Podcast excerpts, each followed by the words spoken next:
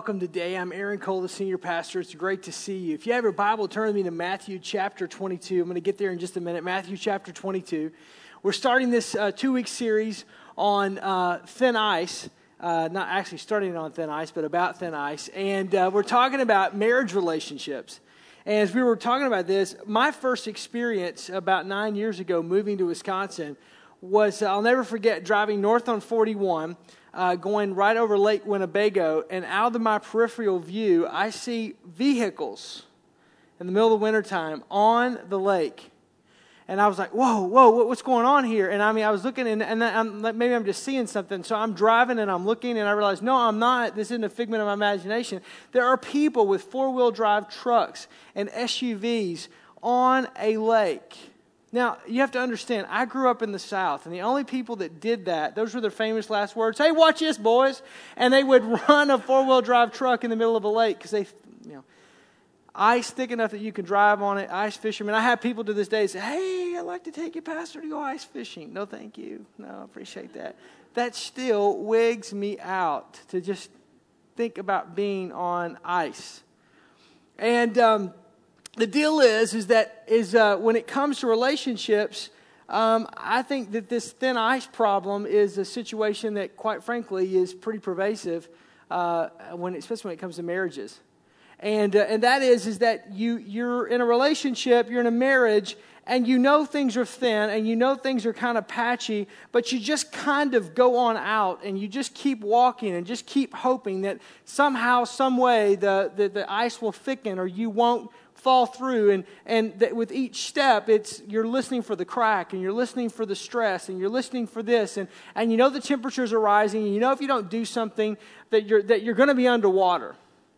And that's part of why i wanted to speak this weekend and next weekend because i think what happens is is that a lot of times people um, nobody really wants to ask for help until it's too late and, and even in a, a service like this weekend, uh, you know, you've got two kinds of people. You have people who are, that are married, that is, that, that the relationship is strong and that they're, they're not on thin ice. And then there are those that are.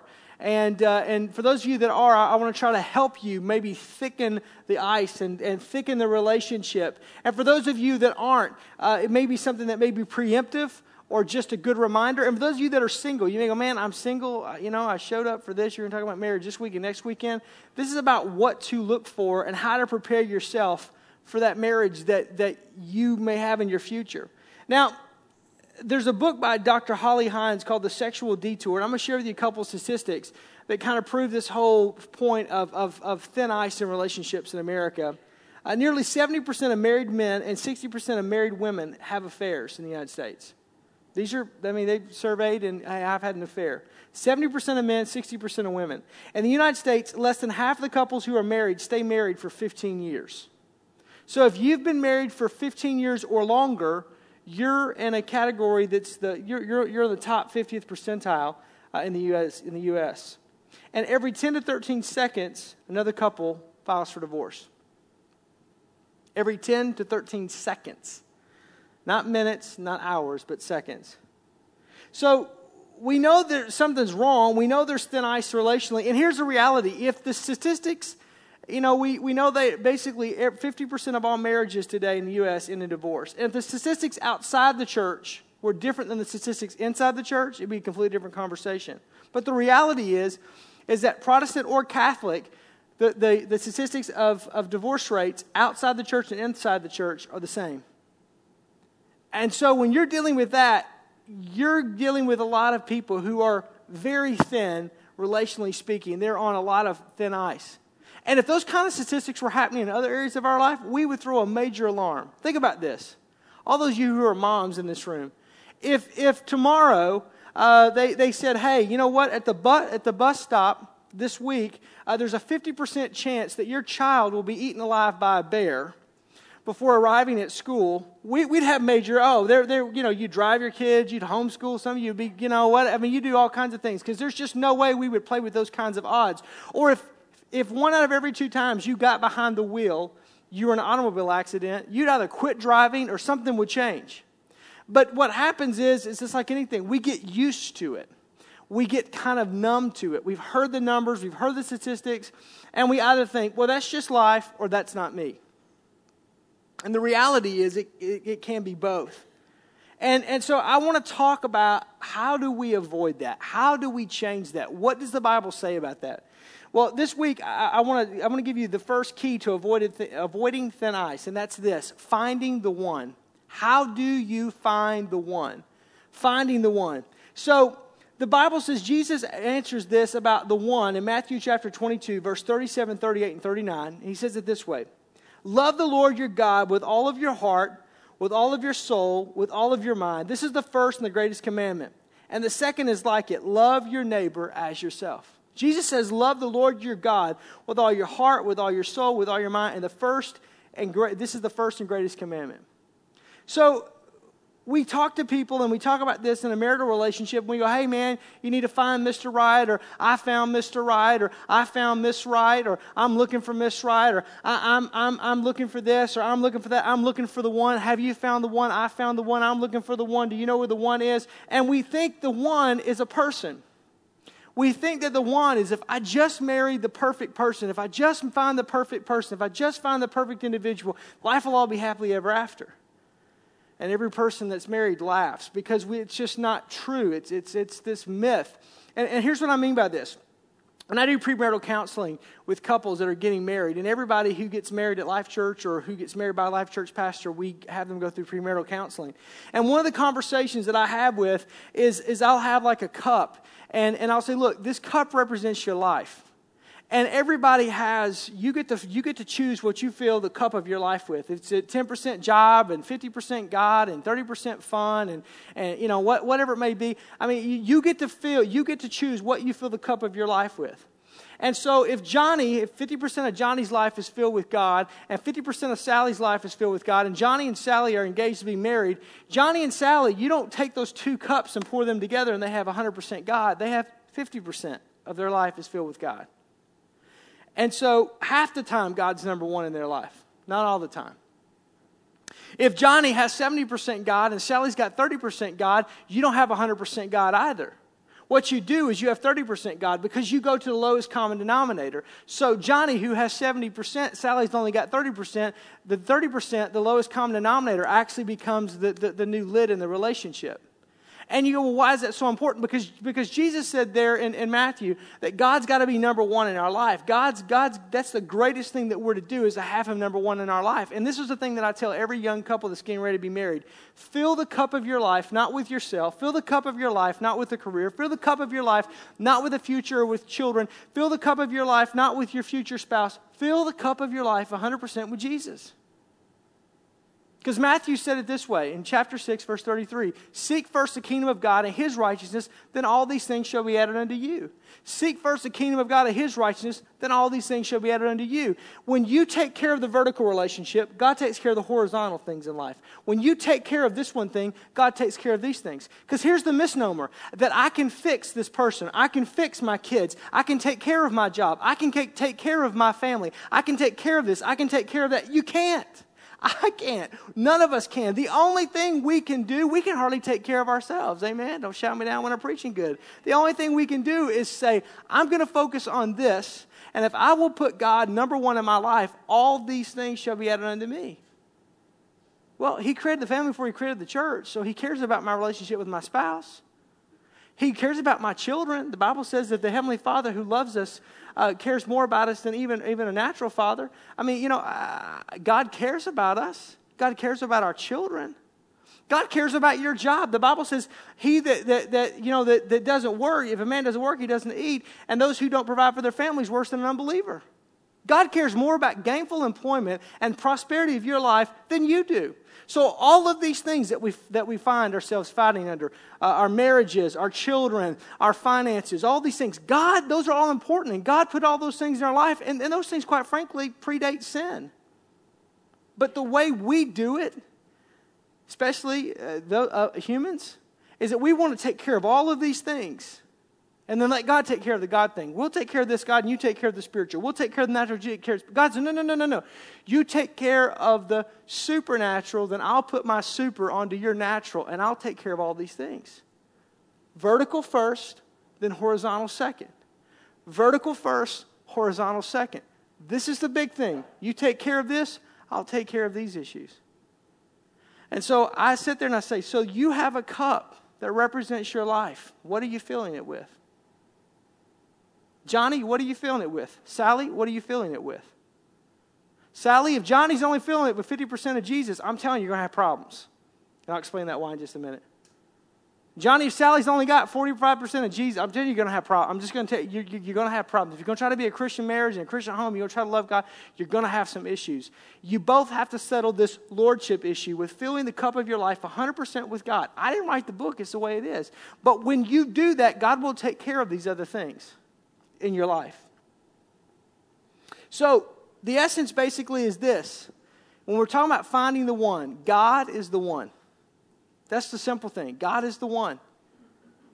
God is the one. Not your spouse, not your kids, not your job, not your career, not your future. Not, well, in this time of my life, my one is going to be my college education. And this time, and this time of my life, it's going to be about marriage. And this time of my life, it's going to be about my kids. Uh, it doesn't work that way. God has to be number one. The Bible says in Exodus chapter 20, verse 3, you shall have no other gods before me. You shall have no other gods before me. God says, I will be number one or nothing at all. That's commandment number one. I won't have any other gods, lowercase g, any other objects of affection other than me. I have to be it. I have to be center. And you go, well, that's pretty jealous. Well, God says of himself in the Old Testament, he's a jealous God. So, hey, you're a spiritual scholar. You didn't even know it. I mean, the deal is, is that's the way it works. God says, I'm going to be number one or nothing at all. I'm going to have first place or nothing at all. And, and sometimes we think, well, you know, I'll just do some things. Maybe, maybe you'll gain some brownie points with God. You know, I'll show up at church and do that. Listen, going to church doesn't make you a Christian. Going to church doesn't put God number one in your life. It's part of it, but it's not all of it. And here at Life Church, I mean, we, we celebrate the fact that probably 30% of the people that walk through the doors of the church aren't Christ followers. They're people, you know, I mean, they're people from all kinds of walks of life. They're people that are kicking tires on faith. They're, you know, cocaine, snorting, skirt chasing, half lit people coming in because they lost a bet and finally they're going to go to church because their coworker or their friend or their brother or their sister or their mom or their grandma or their great aunt, whoever, said, if you'll come to church, I'll do such and such. And so finally get them off their back, they will. Maybe that's you today. I don't know. But, but just because you come to Life Church doesn't mean you're 100% God. Just because you lift your hands and worship doesn't mean you're 100% God. Just because you have a Bible with your name on the front doesn't mean you're 100% God. Just because you went through Life Track and you're a member of Life Church doesn't mean you're 100%. This is a personal decision that we make every single day of our life to fill the cup of my life. Because if Johnny and Sally have the cup of their life filled to 100% with Christ, when those two become one, according to Scripture, they have 100% of their relationship that's focused on God. And if that mix isn't there, God's not number one. God has to be number one. So when we talk about finding the one, if you're single, let me help you out. Pursue him. The Bible says, Matthew 6.33, seek first the kingdom of God and his righteousness, then all these things. All is that man, that perfect man, that mighty, mighty, mighty fine man. It's that, it's that smoking hot chick. I'm telling you, it's, y'all look at me like, well, I can't believe I don't talk like that. Yes, you do. Just Come on. Have you read the Song of Solomon lately? Hallelujah. So listen, the bottom line is, is, that, is that God created you that way. There's nothing wrong with that. I mean, think about this. God created sex. He's a pretty cool God. I mean, this, He created all this. I, do I need to go back to Genesis chapter 1, Genesis chapter 2, birds and the bees? I think we all forget it, right? Okay. Praise His name. Hallelujah. Somebody's going to thank you, Jesus. So here's what my point is. If you're single, don't try to just, just, just chase after this good looking guy or this good looking gal, pursue him and allow him to bring that to, to, to, to bring that place in your life. I'm telling you, go, that sounds so opposite. That's the kingdom. The Bible says if you want to be first, and you got to be last. If you want to be, if you want to be served, then you've got to be willing to serve. If you, if you, if you want to have friends, then you got to first be friendly. If you want to receive, then you got to give. That's the way of the kingdom. You, you want, you want to, to find the person that God has for you, then pursue God. Don't pursue man. And if you're married in this room, make the gut check, not for your spouse, but for yourself. How much of my life is about the number one? Or have I replaced the number one? Have I replaced my true love with someone else or something else? See, because number two in a marital relationship should be your spouse. Number two should be the spouse. God is number one, spouse is number two. God's number one, spouse, not kids. We're going to talk about that in a minute. Not God, God's number one, spouse is number two. That's the way God designed it to be. Is to put Him first, put your spouse second, and then your children uh, uh, and, and these other things that follow. So, how does the one thing work? Well, let's talk a little bit about this. I promise that God will be my number one priority and my spouse will be my number two. You have to make a decision that that's what you're going to do because life is not going to conveniently just do that for you. Life's not just going to make it easy for you. You've got to make a decision. You know what, God, I'm going to put you number one in my life. You know what, God, I'm going to pursue you number one in my life. You know what, God, I, am going to just trust that your word is true. I'm going to lean so heavily on your word that if it were to move, I'd fall. And the second thing I'm going to do is make sure that my spouse is number two in my life. And, and here's what I'll tell you if you'll make that decision that God's number one and spouse is number two, here's what I'll tell you. If in a marriage, both husband and wife have God as number one and spouse as number two, I guarantee you that it will work. But if God's number one is not number one in your life, or not number one in your spouse's life, and those priorities are disjointed, it will always, always create problems. Always. It is impossible for two people, for a husband and for a wife, to be passionately in love with God and passionately serving God and filling their, the cup of their life with God and to go to divorce. It is impossible. Well, I know somebody, they're really good people. I didn't say they weren't really good people. There'd be really good people that go to hell. I mean, I didn't write the book. I'm just telling you. Uh, there's really good people that don't go to church. I know some really good people that I, sometimes I think they're nicer than me. That I go, man, I need to learn something from them. That they don't even profess to be Christ followers. It's not about being really good. It's not about being really nice. It's about making a personal decision to say, Jesus Christ has got to be number one in my life and everything else has got to be number two. And you go, well, where do you get the biblical authority to say that? Because when the, when the religious leaders of the day in the book of Matthew come to Jesus and say, why did Moses give a right of divorcement in the Old Testament? Jesus' response was this because of the hardening of man's heart. Anytime two people that call themselves Christians go into divorce, and I'm not shooting judgment, and I'm, I'm, not, I'm just giving you a fact. One of the two, or both of those individuals, have hardened their heart towards that relationship with Christ. It is impossible for two people to be passionately in love with Jesus to go into divorce. Somewhere along the way, they took God off of number one, they put him down to number two, number three, number four, number 16. They put him somewhere way beyond the other priority, and they put other things in front of that, and the cup of their life crowded God out. I'm telling you, this number one issue is the most important thing about keeping your marriage strong. It's a number one thing about how to live life. Those of you that have children, it's a number one way to show, to illustrate to, to, to your kids. Because, guys, they're looking to you. Men, fathers, husbands, they're looking to you. Your sons are looking to you to what a man of God should look like. And your daughters are looking to you of what, what she should marry and what she should look for in a man of God. And, young, and, and, and, and, and, and, and the reality is simply this is that we need to be that example to them, to, our, to, to, to ourselves, to our spouses, to the world in which we live in. And so, wrong priorities, a lot of times, people, we get this mixed up. We put kids number one.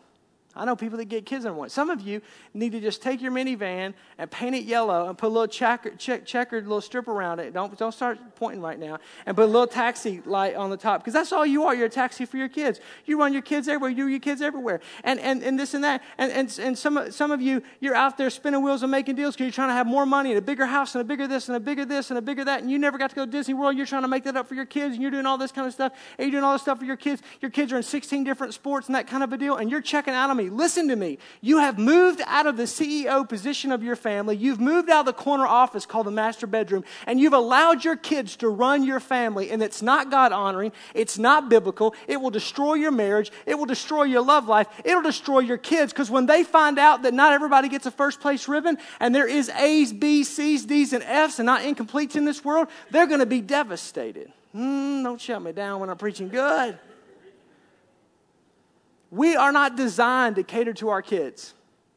The Bible says in the book of Deuteronomy, you are to teach and to train them to do one thing to leave. That's what it says.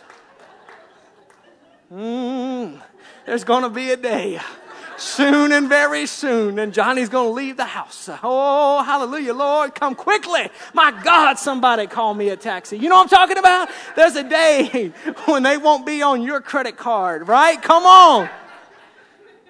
There's some, what is this American culture that says we have to do all this? It's not biblical. Do you love your kids?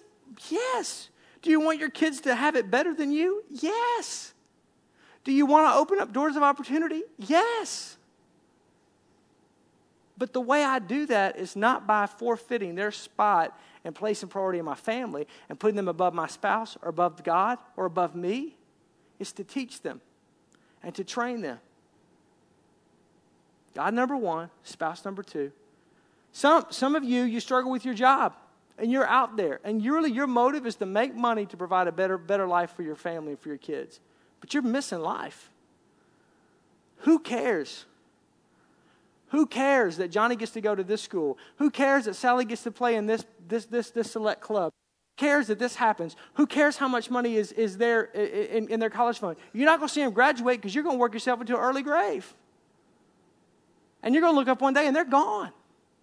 And everybody else is going to influence their life but you because you put your job and it's not that you're a bad person but in your right in your right motive your intent didn't equal your direction of your life and you wind up one day with a very distant fragmented relationship with the very people that you're trying to serve. God never intended you to put your job in front of him or from your spouse or in front of your kids. Some of you you struggle with putting yourself. I hear people say this well, I'm going to have a divorce because I'm just not happy. When in the Sam Hill did it ever become about you being happy? See, this is the problem that we have in our little 90 second of fame society that we live in. Is that we go, you know what? If I've lost that love and feeling, it's gone, gone, gone, whoa, whoa, whoa. It must mean that it's over. Go to the next person. It's the commitment that makes the love last, not the love that makes the commitment last. There are going to be days you don't feel madly in love with that person that you said I do to. There are going to be seasons that it will be dry. There will be times where it will be a little frigid. There will be seasons where you don't agree eye to eye and you say to yourself, Self, is it just me? Maybe. But, but self, is it what? I'm telling you, and it's in those moments that you make a decision that you say, come hell or high water, I made it a commitment and a vow before man and unto God that till death do me part, and I'm going to walk this thing out. I'm going to choose today to stay committed. I know that sounds 1950s, leave it to Beaver, but I'm telling you, before it was leave it and it was Beaver, it was in the Word. I'm going to give it to God. I'm going to trust Him. I'm going to make a commitment to this person, and I am going to put Him first, that spouse second, and these other things third, and I'm not going to allow my emotions to dictate if I'm married or if I'm divorced, if I'm committed or if I'm not. Even if I've lost that love and feeling, it's gone, gone, gone, whoa, whoa, whoa, I'm still going to get up, look at that person square in the eye, and tell them they're the most beautiful person on the planet and that I love them and that I'm going to be there to, to serve them and to do life with them. And I'm going to do that as unto the Lord. And I'm going to walk this thing out until those emotions come back because the emotions come and go, but commitment has to remain the same. Do you always feel like serving God? No. Do you always feel like doing the right thing? No. It's called integrity. It's a fruit of the Spirit. It's a byproduct of a discipline in your life that you choose. I'm not going to do this and I'm going to do this. I'm not going to do this and I'm going to do this. And I want to do this, but I'm not going to do this and I'm going to do this. Why? Because I'm not going to violate God's word. And even if I sin, I'm going to ask God to forgive me and I'm going to get back up and I'm going to dust myself off and I'm going to walk this thing out and I'm going to choose to be an integral person because it's a commitment to serve Christ, not a feeling and emotion. It's a commitment to serve Christ. I don't, I, we, we've lost this in the fabric of our world. It's a commitment. I'm going to be committed to very few things, but the things I am committed to, I'm going to stay committed to. It doesn't matter. I made a commitment, whether I'm happy or I'm sad. whether, whether she is a burden or whether she is a blessing, whether he is wonderful or whether he is horrible. I am going to stay committed. Why? Because it's the commitment that makes the love last, not the love that makes commitment last. And just like with your relationship with Christ, there may be seasons where it's sheer hell, but you walk it out. because you know that that's that commitment. And what, here's what happens out of discipline comes delight. But you don't know that unless you walk through discipline. You know, it's the honeymoon at the beginning, and then there becomes this season of dryness, and then there comes a season of discipline where it's really going to. And if you walk that thing out, don't become weary and well doing for a due season. If you don't quit, you have reward right? Why does it say don't become weary in doing good? Because you're going to become weary in doing good. Why? Because it, it's not easy doing good, and it gets old doing good, and it's going to get tired to doing good, and there's going to be better options than, than doing good, and, and there's going to be times you don't feel like doing good. But if you don't become weary in doing good, which is a personal choice and a decision, it's not some hallelujah, Holy Ghost doodad moment. If you choose that you are going to not become weary in doing good, you'll have a reward. The same is true of your marriage. If you choose that you will stay committed to the person that you said I do to, and you want to allow your emotional feelings to go left and right, and you will stay true to that commitment, regardless how your emotions feel, you will have your reward. And you will be blessed, and your marriage will be blessed, and God will be exalted, and it will be better than you ever thought it could be. But we run amok so many times with people saying, What's about me, and about my feelings, and life is short. Wrong priorities. And so I want to encourage you anytime it's not God number one and spouse number two, your marriage suffers. But when God's number one and your spouse is number two, then God begins to become exalted and you begin to get into the sweet spot of life. Men, just really quick, I want to talk to the men really quick. How, what do you do? Let's, we've talked about number one. How do we deal with God? Let's talk about how we deal with priority number two, just really quick. The Bible says, Ephesians chapter 5, verse 25, it gives us a directive. Husbands, love your wives, just as Christ loved the church and gave himself up for her. It doesn't tell the wives love the husbands. Why? Because that's a very natural gifting that a woman has towards a man. But it does remind us men, love your wives, just as Christ loved the church and gave himself up for it. So, how do you love your wife?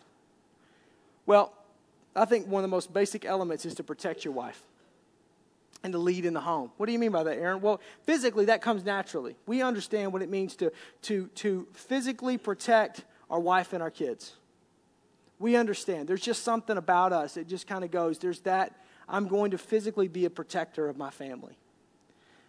Uh, but spiritually, it means being the spiritual leader. That's how you, that's how you put her number two in your life, is by being a spiritual leader. What does that mean? That means by you initiating the spiritual leadership of your home, and, and don't relegate that to her because you're not man enough to do it. Well, but you don't understand, Aaron. I'm, I'm not really that kind of a, I'm more of a silent type. I, it, well, let me, let me read that verse again. Husbands, love your wives just as Christ loved the church, unless you're a silent type. And he gave himself up for.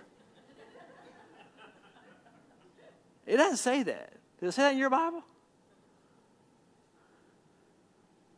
I'm telling you, it wouldn't be bad to sit there, men, at dinner time and just say, let's pray and lead in prayer. Why? Because your kids need to hear you pray. They're going to hear mama pray, they need to hear daddy pray. Hmm. They need to see you open with the Bible. I'm not asking you to be weepy. I'm not asking you to be emotional. Just read. You can read, can't you? Just read. Read. Read the Bible. You go, that's crazy. No, no, no, no, no. I'm telling you. I learned how to do this not from a pastor, not from a youth pastor, but from my father, who was a factory worker, who I've only seen cry two times in my life. My dad's about as stoic as they get and he will light you up like a Christmas tree if you get out of line. But I saw my dad, I heard him pray, and I saw my dad read the Bible. I saw my dad put my mom second, and my brother and I third, and himself last. I saw my dad lead in the home. And I said to myself, Self, that's how I want to be. Because it take, I'm just telling you, it takes a man to sit there and pray out loud. Nobody's going to put me in the corner. It, it, it, takes a man to sit there and say, I'm going to read the Word. I'm going to read things from the Word of God. I'm going to do spiritual leadership in your home. I'm not, asking, I'm not asking you to get all weepy and cry and be emotional. I'm not asking you to wave your hands like a willow tree. I'm not asking you to do anything crazy. Just spiritually take the initiation in the home. Uh, um, financially, put God first, tithing. Uh, debt, watch your debt load and, and provide financially for your family. It's, biblical things, very, very basic things. Again, I didn't learn how to tithe through some Bible college class. I didn't learn how to tithe from a senior pastor when I was a youth pastor. I didn't learn how to tithe from a youth pastor. I learned how to tithe because on Sunday morning, as I'm walking through the kitchen with a jug of milk in my, in my hand, that my mother would get on to me for, and drinking it right from the jug, right? Any other guys? Come on, you know what I'm talking about? That's good stuff. Whole milk. Hallelujah. So anyhow, and, and I would say, Dad, what are you doing? None of that skim milk, right? Oh, come on, hallelujah. And so, big mustache and the whole deal, what are you doing? He said, he looked at me like, dummy, Lamont, you dummy. I'm, I'm paying the tithe. I'm bringing the tithe. And I have seen my dad, and my, my dad, my dad wasn't some executive. My dad didn't, didn't, we didn't come from some money. I saw my dad though, but you practice biblical principles of debt reduction and debt to income ratios and putting money back and making wise investments and putting God first to giving. I saw my dad, listen, I saw my dad bring the tithe when he didn't have the money to, to, to, to barely put gas in the truck. That's how I learned this principle. And if you ask my father today who's retired, how and why he got to the place he is, he'll tell you, I put God first. He's told me before, son, I look around at all these other people and realize I'm blessed because He's blessed me because I have honored His word. Men, lead in your home. Don't let your wife be the one that's leading and, and, nagging you about it, lead. I'm not saying she can't write the check or whatever, but lead. Just do this together. Uh, relationally, make a covenant with your eyes. Job says, I made a covenant in my eyes that I won't look upon a woman inappropriately. Make sure that you make a covenant with your eyes that, that, that you're not going to look upon anyone in a sexual manner outside of your spouse, that, that, that you're, that you're going to you're gonna walk it with integrity before the Lord. Uh, you know, emotionally, let her know that she's number two. And again, I know that's not always easy, but, but, but you need to communicate that. You need to tell her. Don't, don't have the philosophy philosophy. Well, I told her 25 years ago that I loved her when we got married, and if that changed, I'll let her know. No, you need to say it on an ongoing basis. I love you. You're beautiful. You're wonderful. Thank you for what you're doing. Thank you for this. Thank you for that. Thank you for this. I, you know, do that kind of a deal and, and, and make those priorities in your life. Now, I'm going to ask Tammy to join me because she's going to talk to the ladies because I don't want to get emails this week, right? So will you give Tammy a big hand as she comes up? Now let's bash the men. No, I'm just joking. Whoa, easy. Whoa. Um, if you have your Bible with you, um, I'm going to be reading the verse um, Ephesians 5:22. I'm going to read it from the message because I love the way the message words it. Because if you've ever got in a fight with your spouse, not that we do, it's a, more like a friendly discussion, right? Mm-hmm. Um, and he ever throws the verse at you, doesn't it say somewhere in the word that you're supposed to submit yourself to me. Well, nothing's wrong with the word submit, but I like the way the message says it better. So that's how I'm going to read it to you today. Maybe. I shook it too much. Okay, wives, understand and support your husbands in ways that show your support for Christ. Again, wives, understand and support your husbands in ways that show your support for Christ. The two key words there understand and support. You have to know your husband in order to be able to understand him, which will then allow you to be able to support him. If you don't understand, then you cannot support him. You say, but Tammy, you don't understand. You don't understand what it's like to be married to this man. You just don't understand. And you're right. I, I don't understand what it's like to be married to your, to your husband. But I do know what the word says. And the word says that you are to understand and you are to support him. You are given two choices in life when you stood there with this man that you're married to now. The first one happened when you had the choice were you going to say yes or no when he asked you to marry him? And you said yes. And then your second choice came around when it was standing before God and that man and a company of people, and you said, I do. You said, I do, that you wanted to join this man and you wanted to live life with this man. You wanted to be a helpmate. You wanted to join him. You wanted to understand him and support him. You took up the verse Ephesians 5:22 when you said I do. You're like, whoa, whoa, whoa, wait, I did. I don't remember saying that. I don't remember. Uh, no, no. Yeah, you did. In your vows, you said, I do. That doesn't give you now that he may not be doing what Aaron just listed. He may not be doing those things, but that doesn't give you an out. That doesn't give you the opportunity to say, Whoa, I need to step in here and I need to fill that role that he's leaving out. No, no, no, no, no. Because anything that has two heads, we call what? That's a freak.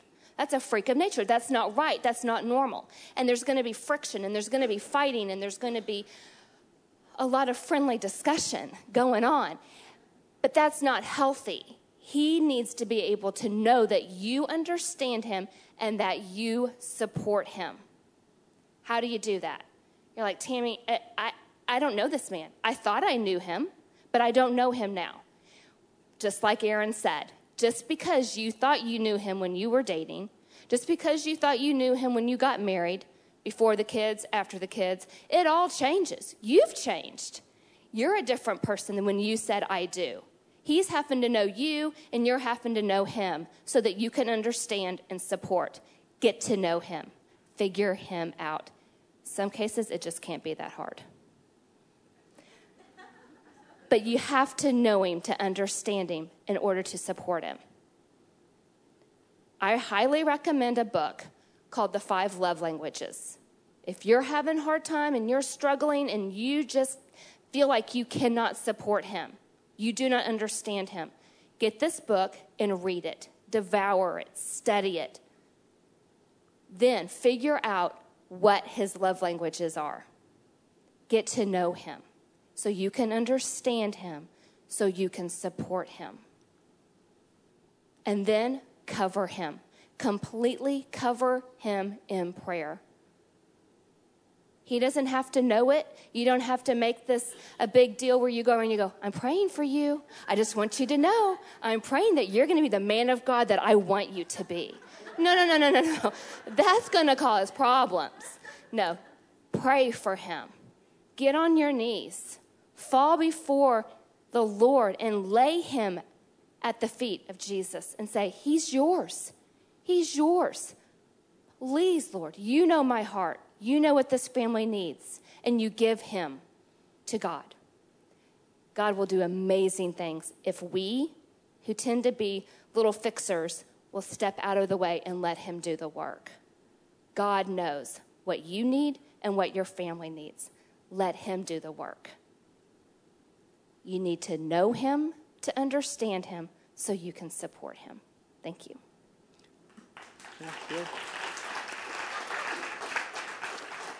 I want to wrap things up, and I want you to grab this communication card. We're going to give you a chance to, to take up the offering in a minute, but seriously, before we end this the sermon part portion, to grab the communication card. And on the back, uh, there's uh, one that says, uh, "I commit to the seven day prayer challenge," and I'm going to ask you uh, just kind of an action point is to do that. And if you're single, here's what this means it means that you're going to the next seven days, just make this a focus in your prayer to make God number one in your life. Well, I don't know if God's number one. Ask Him, He'll tell you. He'll bring those things up that are competing with him. And just simply, just do, because here's the deal is, if you will fill the cup of your life with Jesus, seek first the kingdom of God and his righteousness, then all these things shall be added unto you. He knows what you desire. And so instead of you looking for someone that you think you need, just look to him and allow him to bring that person into your life, and he will. And the second thing is, is if you're married, uh, Tammy and I are going to be doing this, and I encourage everyone to be doing this, is just to pray. God, I pray for me that you will be number one in my life and that I will ha- make sure that my spouse is number two. Have a conversation with your spouse. But, but I encourage you to pray and, to, and just to make that a focus that he's number one. And if he's not, ask him, he'll tell you. And then that the spouse, your spouse is number two. And if you, and sometimes, you know, with Tammy and I, we, we have conversations where, hey, how am I doing? You know, honestly, eh, do you, you know, your love language is different than mine. And so, do you, you know, am I giving you what you need? And, you know, how, you know, whatever. I mean, there are times where my schedule, I'm, I'm in a season right now where I'm traveling a ton. And we had a conversation about this yesterday about, you know, I need to make sure I'm, I'm trying to be home X number of nights a week and that kind of a deal. But how is that going? This is just a season uh, right now. And, um, And so, you know, and, and just to be honest with one another, but, but to make sure, to make a commitment that you ask for God to be number one in your life and in your marriage, and that your spouse is number two. Folks, the reason why you pray that is because prayer changes things. The reason why you pray that is because prayer moves mountains. The Bible says that if you just ask the Lord and you speak to this mountain through faith, be cast into the sea, it will be done by the Father in heaven. And so, whatever you're struggling with in your marriage, whatever you're seeking God for as far as a mate or your future, if you'll give it to Him, He delights, the Bible says. He enjoys to, to, to, to, bless his children. So I want you, if you're here with your spouse, I want you to take the hand of your spouse. If you're not, we're going we're, we're to pray for you. But those of you that are here, I want you to take the hand of your spouse just real quick, and we're going to pray. I'm going to come back in a minute for the offering. This isn't the offering. I just want to, but I want to pray for the marriages, and I'm going to pray for those of you that are single in this room that God will help us to, to enact this principle in our life. Lord, I just thank you today, God, for every marriage that's here. God, I thank you, Lord, for every life that's, exa- that, that's, that's represented in this room. I thank you for every single person that's in this room. And Lord, I know there are people that, uh, God, we're, we're, we're, we make mistakes, Lord. We, we, we mess things up. And then some things, life happens to us. And this message is not about beating up on people that have gone through divorce or making anybody feel bad about their past. Lord, your word says that it's, that it's the devil that condemns us, that you condemn us not, that you've come to give us life, and that you've come to give us a fresh start, that you've come to give us hope. So I pray, Lord, that we would find the hope in your word. God, as we listen to it and as we apply these things to our life, as we examine ourselves, Lord, we're, you're our high priest. Lord, are you number one in our life, whether we're single or whether we're married? Are you number one in our life? And Lord, as we ask of you this week, Lord, as we commit ourselves to this this week, I pray, whether single or married, I pray, Father, that you would speak to us. And if there's areas we need to change, show us. Give us wisdom on how to change them. If there are things that we need to do differently, give us wisdom and give us the strength to do those things differently. Lord, if we're on the right track, just give us confirmation and peace, Lord, that we're walking this thing out. But I pray for every marriage, you put a hedge of protection around, that you would bless, that you would minister, that you would keep, Lord, that we would keep you number one and our spouse number two and everything else below that. You number one and our spouse number two. I pray, Lord, for every single in this room, God, that you would help them not to look after a person to be the fulfillment of their happiness. God, that you're the only one that can fill the cup of our lives. You're the only one that can, can give us what we need. But Lord, when we put you first, that you'll bring these things to place in our life. And God, I pray for every single, Lord, every single person. God, I pray in this room that you would help them to pursue you with all their heart, mind, soul, and strength. And I pray, give them, Lord, the desires of their heart according to your word. In Jesus' name I pray, and thank you for it. Amen.